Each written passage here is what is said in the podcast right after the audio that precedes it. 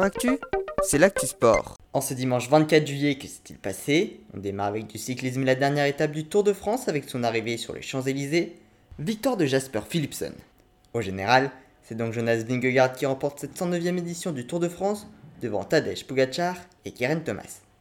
David Gaudu prend quant à lui la 4 place et Romain Bardet la 7 place. On retrouve également Valentin Madouas à la 11e place et Thibaut Pinot à la 15e place. En ce qui concerne les autres maillots distinctifs, Jonas Vingegaard remporte également le maillot de meilleur grimpeur et Tadej Pogacar celui de meilleur jeune. Le classement du meilleur sprinter a lui été remporté par Wout van Aert qui remporte également le prix du super combatif du Tour de France. Enfin, au classement par équipe, c'est Ineos Grenadier qui termine en tête devant la Groupama FDJ et la Jumbo Visma. Autre actualité de cyclisme, toujours le Tour de France, mais cette fois-ci le Tour de France Femmes qui fait son grand retour comme je vous le disais dans mon podcast du jour. La première étape de 81,6 km entre la Tour Eiffel et les Champs-Élysées a été remportée par la néerlandaise Lorena Wipes de la team DSM, la première qui portera le maillot jaune. En football l'Euro féminin, les Françaises vont enfin disputer une demi-finale de compétition. Après 5 échecs successifs en quart de finale, elles ont hier soir battu les Néerlandaises championnes d'Europe en titre 1-0 après prolongation. Elles retrouveront l'Allemagne mercredi prochain. Pour rappel, l'autre demi-finale oppose l'Angleterre à la Suède. La rencontre aura lieu mardi soir. En volet les demi-finales de la Ligue des Nations, les Français se sont imposés 3-0 face à l'Italie et retrouveront les États-Unis en finale après que les USA aient battu la Pologne sur le même score. En Formule 1, le Grand Prix de France sur le circuit Paul Ricard, c'est Max Verstappen qui s'est imposé. Il conforte donc son avance au général.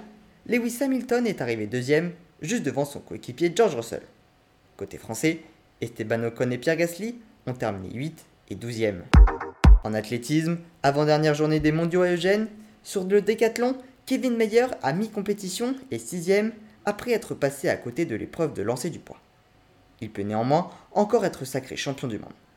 En revanche, c'en est terminé pour le Canadien Damien Warder, champion olympique en titre et qui était en tête. Il s'est blessé à l'ischio-jambier gauche lors de l'épreuve du 400 mètres. Dans la nuit prochaine se tiendra les 5 dernières épreuves. La nuit dernière, il y a également eu le relais 4 x 100 où les Français ont été disqualifiés à cause d'un mauvais passage de témoin et où ce sont les Canadiens qui se sont imposés devant les Américains.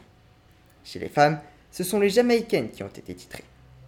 On retiendra également la 6 place de Gabriel Tual sur 800 mètres et la 8 place de Jean-Marc Pontviane sur le triple saut. En natation, Léon Marchand faisait son retour dans les bassins au championnat d'Espagne Open. Il a remporté la finale du danse en brasse en effectuant le nouveau record de France en 2 minutes 8 secondes et 94 centièmes. Il efface le temps de Hugues Dubosc, remontant à 2008. En waterpolo, les Français ont failli créer un deuxième exploit en deux jours en Ligue mondiale. Après avoir battu les États-Unis, ils se sont inclinés d'un seul petit but face à l'Italie, score du match 8 à 9. D'autres actualités de football, suite des matchs amicaux pour les clubs de Ligue 1, Lens a battu l'Inter Milan 1 but à 0. Lille a été accroché de partout par Las Palmas, club de deuxième division espagnole. Victoire de Toulouse 5 buts à 4 face à Montpellier un partout entre l'AS Roma et Nice. Lille a été battu 2 à 0 par l'Espagnol. Lyon s'est rattrapé en battant le club de Feyenoord 2 à 0.